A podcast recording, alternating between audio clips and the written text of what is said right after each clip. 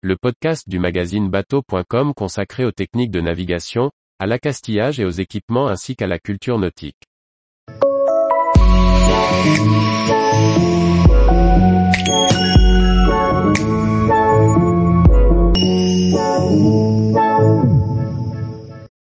Cuisiner en bateau, des solutions low-tech pour cuire sans gaz ni électricité. Par Briag Merlet. L'équipage du catamaran nomade des mers a expérimenté une série de low-tech à bord du voilier, dont certaines adaptables sur nos bateaux de plaisance. Zoom sur les fours solaires.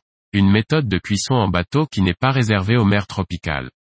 Que celui qui ne s'est jamais retrouvé à bord d'un bateau avec une bouteille de gaz vide, incapable de terminer de cuire le repas de l'équipage, se dénonce.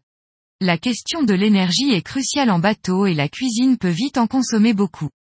Les bateaux de plaisance modernes très équipés utilisent de plus en plus des plaques de cuisson ou des fours électriques, quitte à faire appel à un groupe électrogène. La majorité des plaisanciers embarquent des bouteilles de gaz pour alimenter les feux des gazinières et fours. Mais leur stockage peut vite être encombrant. Le soleil fournit une énergie gratuite et inépuisable. Pourquoi ne pas l'utiliser pour cuire les aliments de l'équipage? Sur ce constat, l'équipage de Nomade des mers a testé une série de modèles de fours solaires. Quelle que soit la méthode, le principe est de concentrer les rayons du soleil et son énergie pour faire monter en température l'espace de cuisson.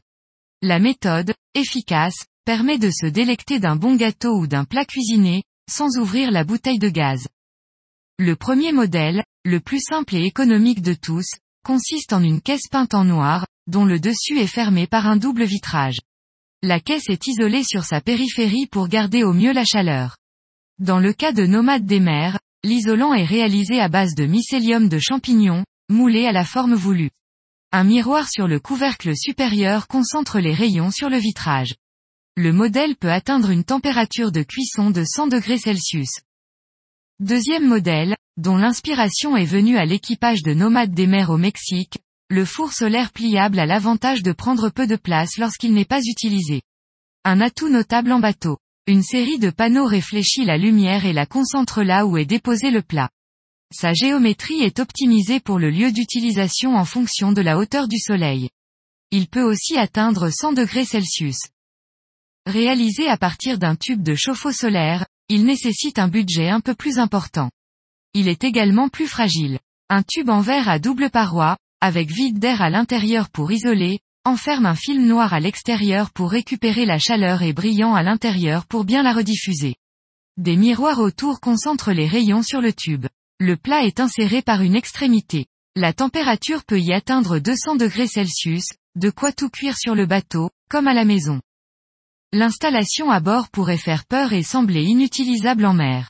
Et pourtant l'équipage de Nomades des mers témoigne de sa viabilité, confirme Corentin de Châtelperron, le four solaire, installé sur la jupe arrière du catamaran, a pu servir et être utilisé sans problème en navigation pendant la transat.